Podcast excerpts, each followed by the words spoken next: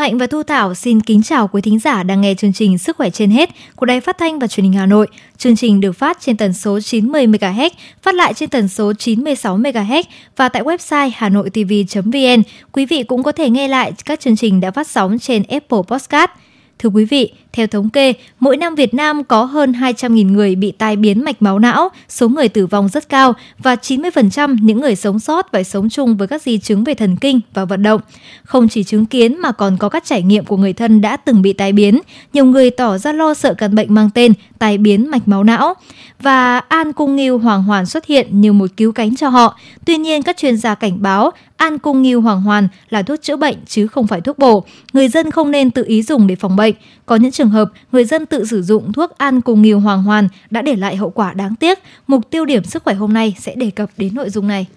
Mục vui sống mỗi ngày, chúng ta sẽ nghe những tư vấn của thạc sĩ bác sĩ Nguyễn Quang Minh, Phó trưởng khoa nghiên cứu và ứng dụng công nghệ tế bào gốc, Bệnh viện Gia liễu Trung ương về những phương pháp giúp cải thiện tình trạng rụng tóc. Trong mục Bí mật hạnh phúc, mời quý vị nghe bài viết có nhan đề Trở thành người tốt mới trở thành bác sĩ giỏi. Còn ngay sau đây như thường lệ là bản tin sức khỏe với những thông tin y tế ở trong và ngoài nước. Bản tin sức khỏe. Bản tin sức khỏe.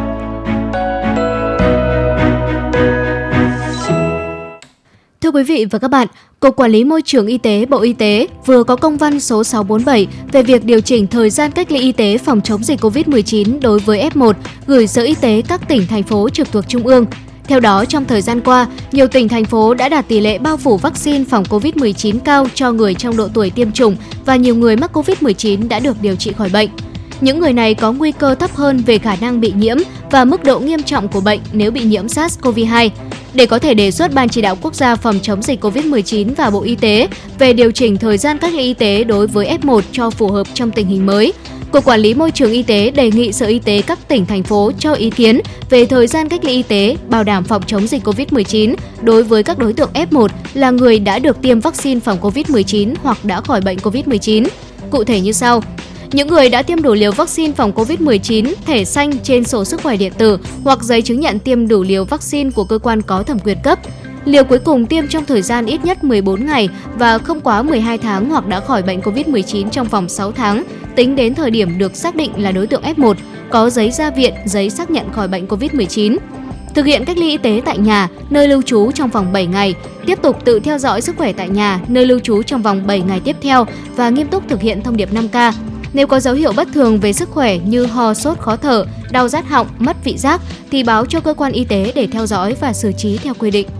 Đoàn công tác của Chính phủ do Phó Thủ tướng Chính phủ Vũ Đức Đam làm trưởng đoàn đã có buổi làm việc với lãnh đạo thành phố Hồ Chí Minh về công tác phòng chống dịch covid mười chín. Tại buổi làm việc, Phó Thủ tướng Vũ Đức Đam nhấn mạnh, đây là thời điểm thành phố Hồ Chí Minh cần tăng cường công tác giám sát, điều tra dịch tễ đến từng người dân, từng nhóm đối tượng, từng khu vực. Đồng tình với kiến nghị của thành phố Hồ Chí Minh về kích hoạt lại mạng lưới thầy thuốc đồng hành để thăm khám ép không qua mạng kết hợp với chăm sóc y tế tại chỗ, Phó Thủ tướng Vũ Đức Đam lưu ý, thành phố cần huy động lực lượng y tế tư nhân tham gia điều trị ép không, nhất là tại cộng đồng. Về đề xuất mở lại các chuyến bay thương mại quốc tế, Phó Thủ tướng Vũ Đức Đam đề nghị thành phố Hồ Chí Minh chuẩn bị các phương án đảm bảo tuân thủ đầy đủ các quy định của Bộ Y tế về tiêm vaccine, xét nghiệm, cách ly, nơi lưu trú, khu vực được đi lại.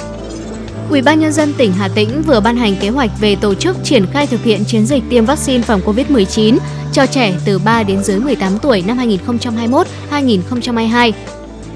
Phạm vi triển khai trên quy mô toàn tỉnh, ưu tiên tiêm chủng trước cho các đối tượng ở các vùng đang có dịch, địa phương thuộc vùng kinh tế trọng điểm, nơi có mật độ lưu thông, đi lại lớn, huyện biên giới, các địa phương giáp ranh với các tỉnh khác. Thời gian triển khai tổ chức các đợt tiêm chủng từ quý bốn năm hai nghìn không trăm hai mươi mốt đến hết quý hai năm hai nghìn không trăm hai mươi hai. Cụ thể, nhóm trẻ em từ mười hai tuổi đến dưới mười tám tuổi thực hiện tiêm chủng quý bốn năm hai nghìn không trăm hai mươi mốt và quý một năm hai nghìn không trăm hai mươi hai. Nhóm trẻ em từ ba tuổi đến mười một tuổi thực hiện tiêm chủng trong quý một, quý hai năm hai nghìn không trăm hai mươi hai.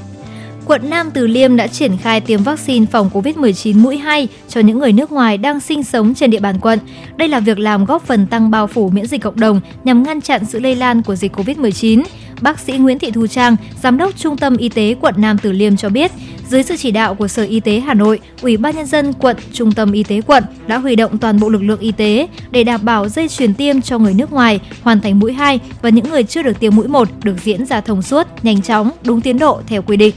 Người nước ngoài đến tiêm vaccine được lực lượng chức năng hướng dẫn đảm bảo giãn cách theo quy định phòng chống dịch covid mười chín. Ngoài ra, để tất cả người nước ngoài biết về việc triển khai tiêm chủng phòng covid mười chín, Trung tâm Y tế quận đã gửi công văn lên Sở Y tế, đề nghị Sở Ngoại vụ Hà Nội thông báo đến toàn bộ người nước ngoài đang sinh sống và làm việc trên địa bàn quận thông qua các đại sứ quán tại Việt Nam. Bác sĩ Đỗ Thị Nhàn, trưởng phòng điều trị và chăm sóc H I V S, Cục phòng chống H I V S Bộ Y tế khẳng định, so với người bình thường, người nhiễm H I V có nguy cơ mắc covid mười chín cao hơn khoảng ba mươi phần trăm. Cùng với đó, tỷ lệ phải nhập viện cũng cao hơn so với những người không nhiễm H I V. Chính vì vậy, Việt Nam đang đẩy mạnh chiến dịch tiêm vaccine phòng covid mười chín cho người nhiễm H I V S. Cục phòng chống H I V S thuộc Bộ Y tế, Trung tâm Kiểm soát và Phòng ngừa Bệnh tật Mỹ C D C U S, chương trình cứu trợ khẩn cấp của Tổng thống Mỹ về H I V S, Tổ chức Hợp tác Phát triển Y tế Việt Nam chính thức khởi động chiến dịch về dự phòng H I V tại Việt Nam với chủ đề Yêu mới khó, phòng ngừa H I V có ngại gì. Chiến dịch dự phòng H I V tại Việt Nam lần này được triển khai từ ngày mười bảy tháng mười một đến ngày mười lăm tháng mười hai năm hai nghìn không trăm hai mươi mốt nhằm nâng cao nhận thức về dự phòng H I V và loại bỏ những kỳ thị liên quan đến H I V. Hưởng ứng Tháng Hành động Quốc gia phòng chống H I V S và Ngày Thế giới phòng chống AIDS năm hai nghìn không trăm hai mươi mốt, chiến dịch sẽ tạo ra những đóng góp vào nỗ lực đạt được mục tiêu quốc gia về kết thúc đại dịch H I V S tại Việt Nam vào năm hai nghìn không trăm ba mươi. Bên cạnh đó, chiến dịch sẽ quảng bá các biện pháp dự phòng H I V mới nhất, thúc đẩy nhận thức rằng không có lý do gì để e ngại khi biết về tình trạng H I V của một ai đó. Tiến sĩ Hoàng Đình Cảnh, Phó Cục trưởng Cục phòng chống H I V S thuộc Bộ Y tế cho biết, chiến dịch nhằm hướng đến những người trẻ, đặc biệt là những người đang có nguy cơ cao đối với H I V, đồng thời truyền đi thông điệp về việc phòng ngừa, điều trị H I V bằng thuốc kháng virus A R V là an toàn và hiệu quả. Mọi người có nhu cầu cần tiếp cận dịch vụ này càng sớm càng tốt để được tư vấn và nhận dịch vụ. Với một người nhiễm H I V được điều trị bằng thuốc kháng virus A R V, khi đạt được tải lượng virus dưới ngưỡng phát hiện sẽ không làm lây truyền virus H I V sang cho bạn tình của họ. Đây chính là nội dung thông điệp không phát hiện bằng không lây truyền. Tiêu điểm sức khỏe.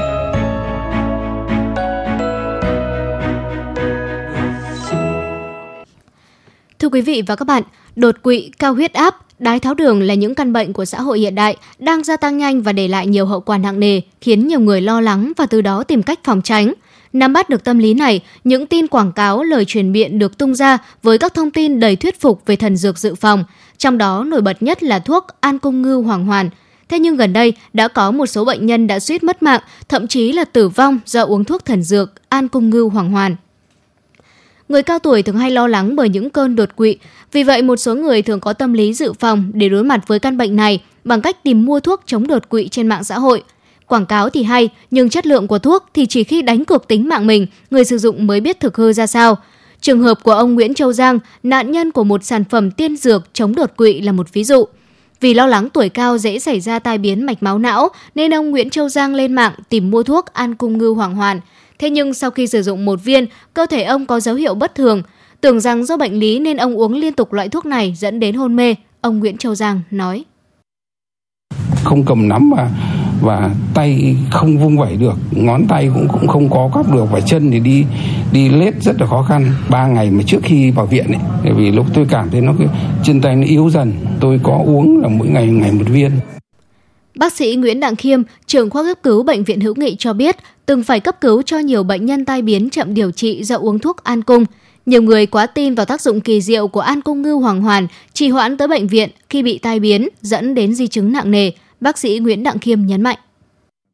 Thực sự là cho đến nay thì cũng chưa có một cái công trình khoa học một cách chính thống nào chứng minh được rằng là cái tác dụng của nó như thế nào. Nhưng bên cạnh đấy thì là cùng với sự quảng cáo của hãng thuốc, cùng với sự quảng cáo truyền tai nhau thì cái tác dụng của nó nó nhiều khi là nó vượt quá cái khả năng thực sự. Và mọi người, đặc biệt là người cao tuổi thì coi cái cái cái cái cái thuốc này nó giống như là một cái cứu cánh, cũng như là một cái phương thuốc thần diệu để mà phòng bệnh cũng như là để chữa bệnh tai biến mạch máu não. Ở trong tai biến mạch máu não thì nó có nhiều thể, chứ không phải là cứ bệnh nhân yếu liệt hôn mê thì là tai biến mạch não là có thể dùng được cái viên An Cung.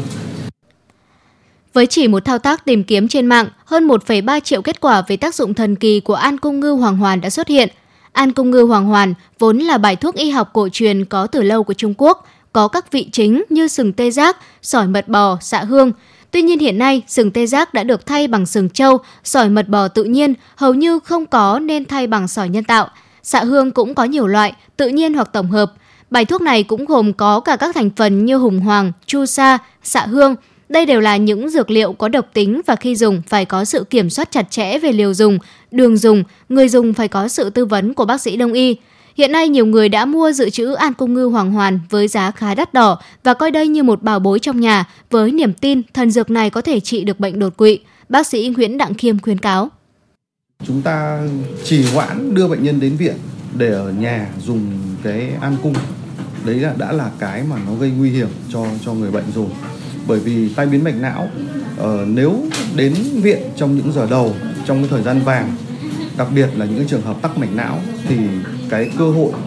can thiệp để mà cứu sống bệnh nhân, để bệnh nhân ít di chứng nhất, đấy là cái cực kỳ quan trọng.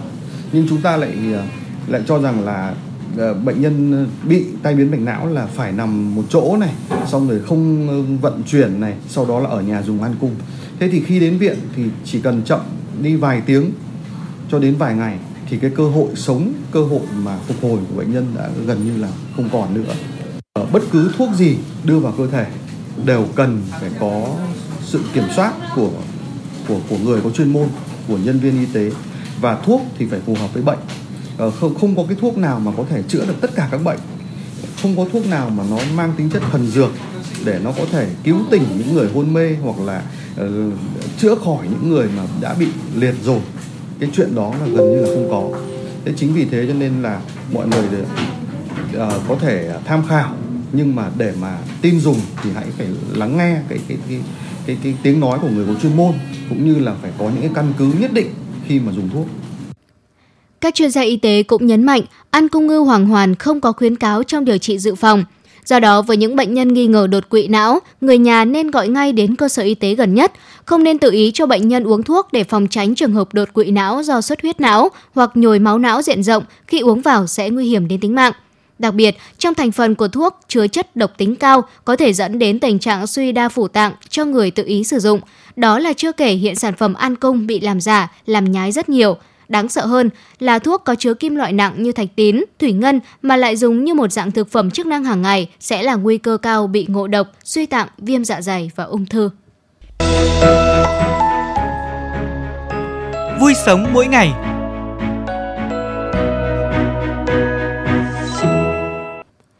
Thưa quý vị và các bạn, căng thẳng có thể làm cơ thể phản ứng theo nhiều cách khác nhau. Từ cảm giác bực dọc đến nổi mụn trứng cá, móng tay, móng chân giòn, dễ gãy và rụng tóc. Mọi người chỉ bắt đầu lo lắng khi tóc rụng quá nhiều, vượt qua ngưỡng bình thường. Rụng tóc do căng thẳng có thể khiến người mắc cảm thấy tóc ở một vùng da đầu nào đó mỏng đi thấy rõ. Vậy làm thế nào để cải thiện tình trạng này? Ngay sau đây, phóng viên Hoa Mai sẽ có cuộc trao đổi với thạc sĩ, bác sĩ Nguyễn Quang Minh, Phó trưởng khoa nghiên cứu và ứng dụng công nghệ tế bào gốc, Bệnh viện Gia liễu Trung ương. Mời quý thính giả cùng nghe.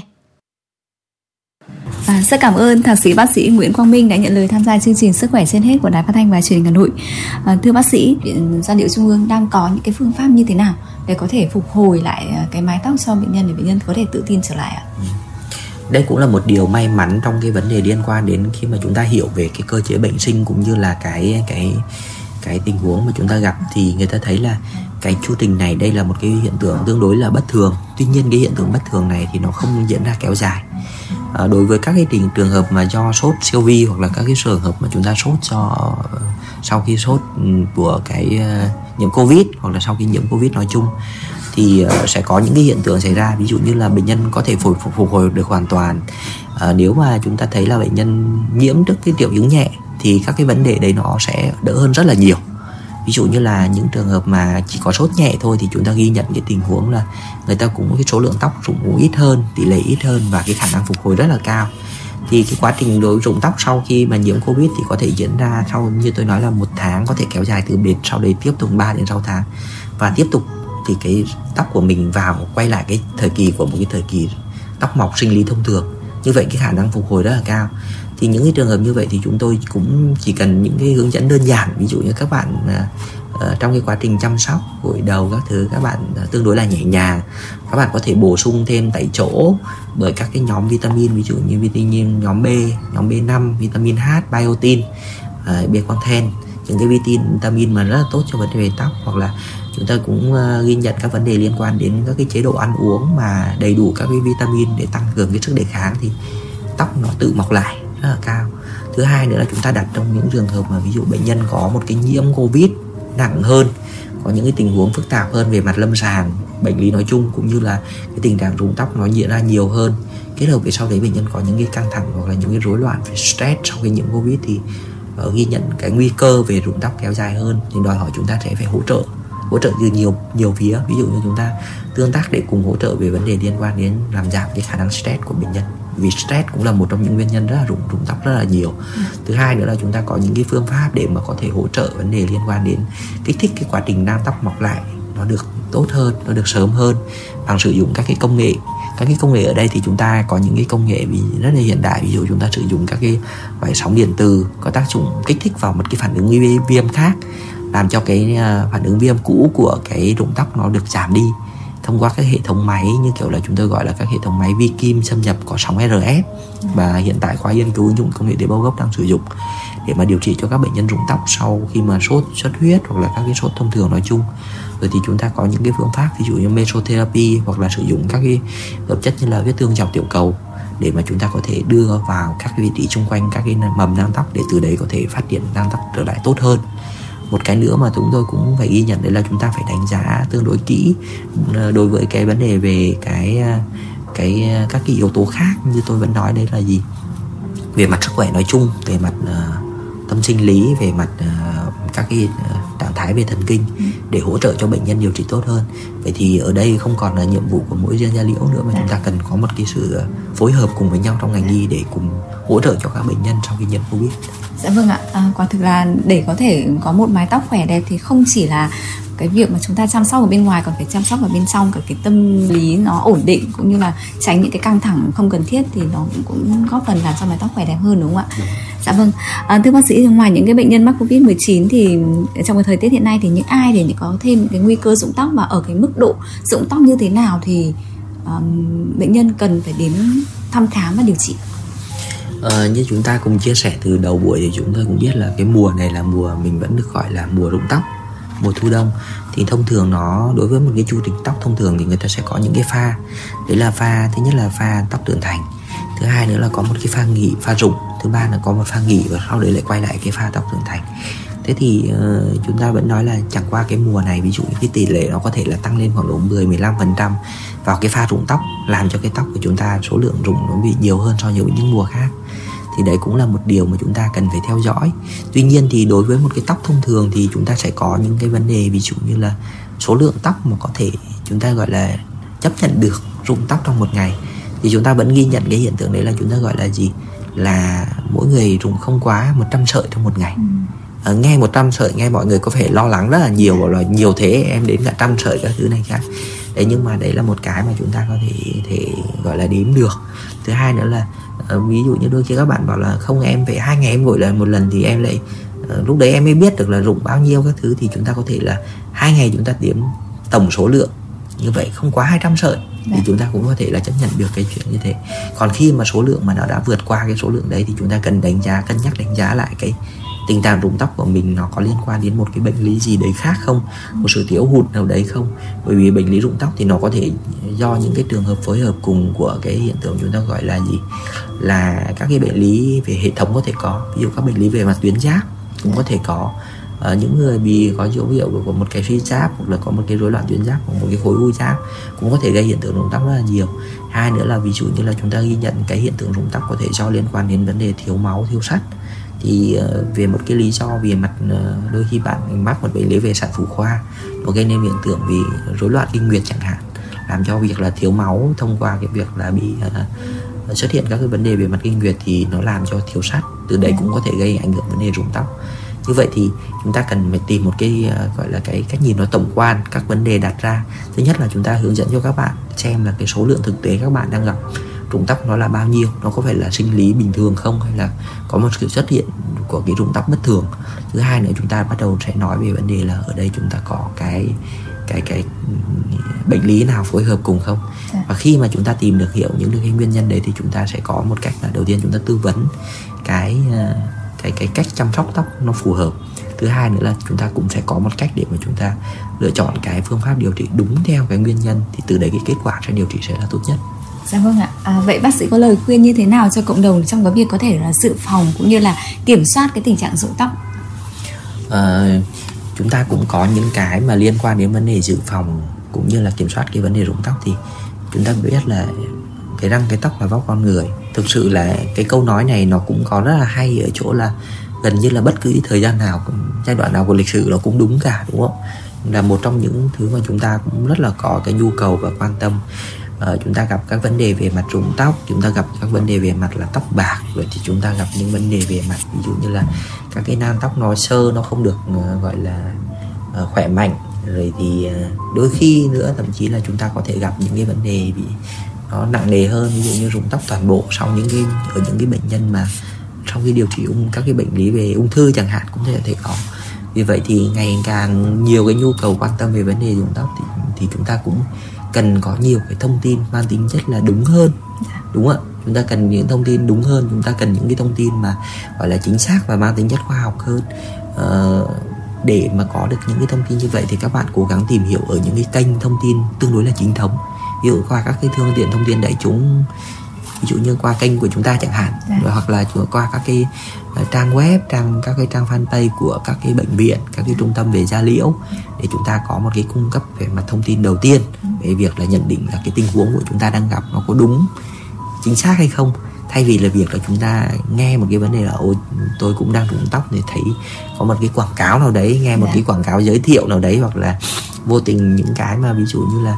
ở những cái sản phẩm nó không chất lượng, được hứa hẹn rất là nhiều, rồi thì chúng ta tự mua tự sử dụng, nó không được cái đúng cái tình huống chúng ta đang gặp thì nó nguy cơ rất là cao. Bởi vì ở đây chúng tôi cũng đã gặp những cái trường hợp là đến vì vấn đề rụng tóc không phải là do cái đây mà là rụng tóc do điều trị sai cái vấn đề mà bạn đang gặp, chính là rụng tóc vô tình làm cho tình huống nó nặng hơn. Nếu các bạn thấy tóc nó hơi thưa, các bạn mua một cái sản phẩm xịt tóc, sau khi xịt xong thì nó gây một cái viêm trên da đầu rất là nhiều, và sau đấy thì tóc lại rụng nhiều hơn, thì đấy cũng là một điều không tốt trong vấn đề liên quan đến cái kết quả điều trị. Vì vậy là chúng ta cần có một cái thông tin tương đối là chính xác. Yeah. Thứ hai nữa là khi gặp một cái vấn đề thực sự khó khăn, ví dụ các bạn thấy là số lượng tóc thực sự là rụng rất là nhiều, kết hợp với việc là có những cái mà như chúng tôi chia sẻ đấy là các bạn có những vấn đề về mặt uh, sang chấn này kia nữa, về mặt tâm lý các thứ, thì các bạn nên chủ động đến tìm với hiểu với các bác sĩ chuyên khoa da liễu. Chúng tôi ở các mạng lưới khác nhau ở tất cả các tỉnh thành đều có, và cần thì các bạn có thể đặt các câu hỏi thông qua các cái kênh, ví dụ như các kênh uh, của các cái bệnh viện, các cái trung tâm da liễu, để chúng tôi có thể tư vấn bạn, và sau đấy chúng tôi mời các bạn đến để tìm hiểu và có thể điều trị cách nào đấy là chính xác, thành công nhất cho cái trường hợp của mình. Ừ. Vâng ạ, và vẫn phải nhấn mạnh một lần nữa là ngoài cái việc mà chúng ta bổ sung các loại dưỡng chất, ăn uống, uh, uống đủ nước cũng như là ăn các loại uh, đầy đủ các chất dinh dưỡng một cách khoa học, thì cái vấn đề về tinh thần cũng rất quan trọng trong cái bối cảnh dịch bệnh vẫn diễn biến phức tạp như hiện nay, đúng không ạ? Đúng rồi. Ờ, chúng ta vẫn biết là câu chuyện chắc chắn là trong giai đoạn hiện nay thì chúng ta vẫn không có thể đầy đủ được tất cả các uh, nhu cầu của chúng ta mong muốn như trước đây, đúng không ạ? Không phải tự nhiên mà người ta dùng từ bình thường mới, bởi vì là cố gắng trở lại bình thường nhưng vẫn phải là một cách nào đấy nó nó sẽ khác với cái câu chuyện trước đây cũ. Thế thì việc mà nâng cao vấn đề về mặt thể trạng, rồi thì đủ, đủ cung cấp đủ các cái lượng vitamin cần thiết, đặc biệt là các cái vitamin đóng vai trò rất quan trọng trong vấn đề liên quan đến vấn đề về tóc, các yếu tố vi lượng nó liên quan đến chế độ ăn uống của chúng ta, cũng như việc là như các bạn nói là ổn định về mặt tinh thần, có một cái thái độ nó lạc quan hơn. Thì bây giờ tinh thần của chúng ta đều, đều tốt hơn, thì chúng ta cố gắng có một cái gọi là lạc quan yêu đời, cũng như là việc là kỳ vọng vào một cái vấn đề về mặt bình thường mới hơn nữa, thì để chúng ta trở lại cuộc sống. Thì tôi nghĩ là như vậy nó cũng ngoài cái vấn đề về tóc mà toàn bộ cái cơ thể của chúng ta cũng sẽ khỏe mạnh hơn, sẽ chống chọi được nhiều hơn các vấn đề về mặt bệnh tật, cũng như là có một cái khả năng làm việc trở lại tốt hơn. Dạ vâng ạ, rất cảm ơn những chia sẻ của bác sĩ ạ. Bí mật hạnh phúc.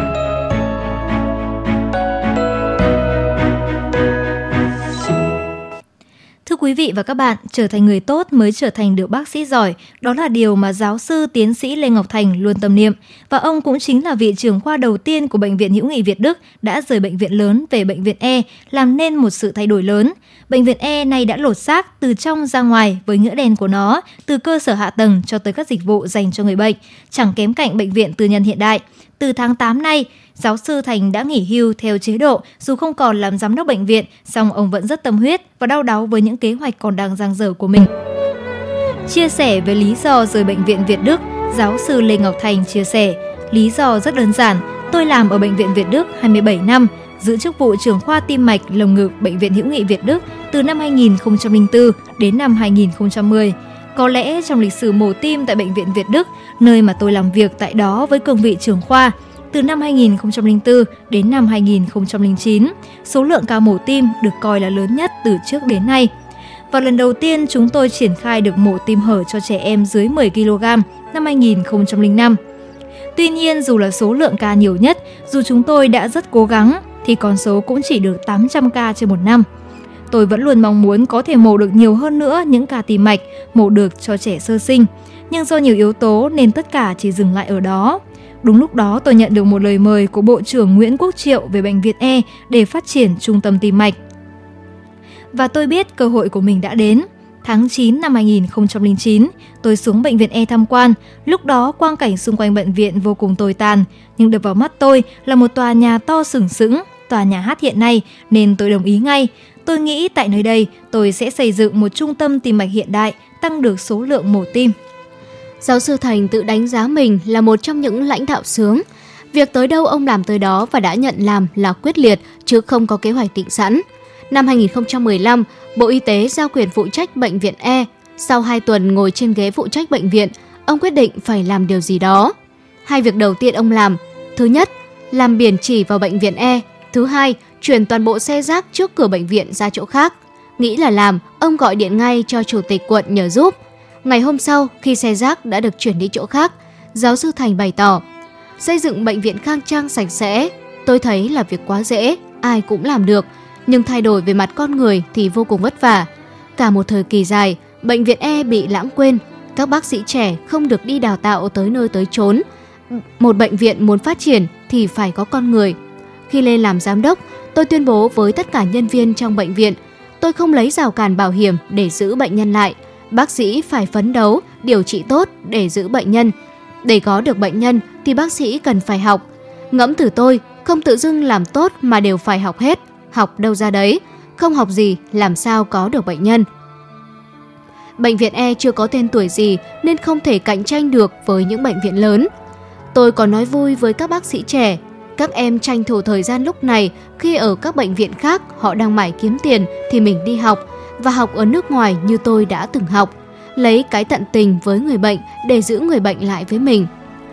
Quan điểm quản lý giáo sư Thành là lấy đức để trị người chứ không phải pháp trị. Ông giao toàn quyền cho bác sĩ tự sáng tạo, phát triển khoa và luôn nhắc nhở các bạn là xây dựng khoa như nhà của mình và để làm được việc đó phải biết tập hợp và chia sẻ, cảm thông với tất cả mọi người. Ông sẵn sàng tạo điều kiện cho tất cả mọi người, ngay cả những người thời gian trước đã từng kiện tụng mình. Về quyền lợi kinh tế, ông không hề hứa hẹn vì bệnh viện còn nghèo, nhưng nếu muốn học hành thì ông đảm bảo. Bác sĩ không có tiền đi học, ông sẵn sàng cùng bệnh viện bỏ tiền túi đầu tư cho học thêm. Ông dặn dò nhân viên của mình, các em phải luôn cố gắng làm tối đa những điều tốt nhất cho bệnh nhân. Nếu không may có tai biến, biến chứng, ngay cả tử vong thì lòng mình cũng thanh thản, không phải ân hận gì. Vì các em đã làm hết sức và phải hiểu là chữa bệnh nhưng không thể chữa được mệnh mà không được có tư tưởng ban ơn, làm phúc cho người bệnh vì đây là nghề của mình và luôn nhớ phải làm tốt nhất. Từ tháng tám, giáo sư Lê Ngọc Thành đã nghỉ hưu. Hiện tại, ông là hiệu trưởng Trường Đại học Y Dược, Đại học Quốc gia Hà Nội. Dù đã rời khỏi ghế giám đốc, song ông vẫn mong muốn đưa Bệnh viện E trở thành một trong những bệnh viện hạng đặc biệt, là cơ sở hàng đầu của cả nước về phẫu thuật tim mạch, có tầm ảnh hưởng trong khu vực và hội nhập với các nước phát triển. Kỳ vọng của ông trong thời gian tới, Bệnh viện E vẫn sẽ tiếp tục chủ động trong đào tạo con người, phát huy các thế mạnh về chuyên môn sâu, tăng cường y đức để phát triển bền vững và nhanh chóng hòa nhập vào kỷ nguyên số. Với tư cách là người đi trước, bằng tình yêu nghề nghiệp và trách nhiệm đối với các thế hệ học trò, giáo sư Lê Ngọc Thành đã có sáu lời căn dặn, tâm huyết với toàn thể các em sinh viên. Thứ nhất, các em phải trung thực trong quá trình học tập và ngay cả khi ra trường hành nghề, bởi trở thành một người tốt mới trở thành một bác sĩ giỏi. Thứ hai, không ngừng học tập, phấn đấu vươn lên, chịu khó học hỏi giống như một viên ngọc sáng cần mài giũa và một thiên tài cần khổ luyện mới thành công. Thứ ba, luôn có ý thức thực hiện tốt y đức trong hành nghề y dược, quy tắc ứng xử với đồng nghiệp hay bệnh nhân. Thứ tư, trao đổi ngoại ngữ, công nghệ thông tin để làm chủ các kỹ thuật y học trong thời kỳ công nghệ bốn chấm không. Sau khi ra trường, các em có thể hội nhập được với nền y học thế giới. Thứ năm, rèn luyện thể lực, thể thao và âm nhạc để hướng tới giá trị chân thiện mỹ. Và cuối cùng là thứ sáu, các em cần giúp đỡ nhau trong cuộc sống, học tập và tham gia các hoạt động xã hội. Quý thính giả thân mến, khi mới nhận nhiệm vụ tại Đại học Y Dược, Đại học Quốc gia Hà Nội, giáo sư Lê Ngọc Thành đã từng bày tỏ, tôi không cần lương đâu, tôi chỉ cần có một môi trường giáo dục tốt để truyền nghề, như vậy là đủ. Sinh ra trong một gia đình có truyền thống làm nghề thầy thuốc nhiều đời, giáo sư Thành quyết tâm theo đuổi nghiệp y, nhưng ông cũng đến với nghề giáo một cách rất tự nhiên. Khi vào ngành y, các bác sĩ có chuyên môn giỏi thường gắn với công tác giảng dạy để truyền nghề cho thế hệ sau. Giáo sư Thành cũng không ngoại lệ. Tính đến nay, giáo sư Lê Ngọc Thành đã truyền nghề bằng đam mê và cả trách nhiệm, trăn trở làm sao để nâng cao chất lượng giảng dạy, tập hợp đội ngũ cán bộ y dược rất giỏi để làm việc với trường.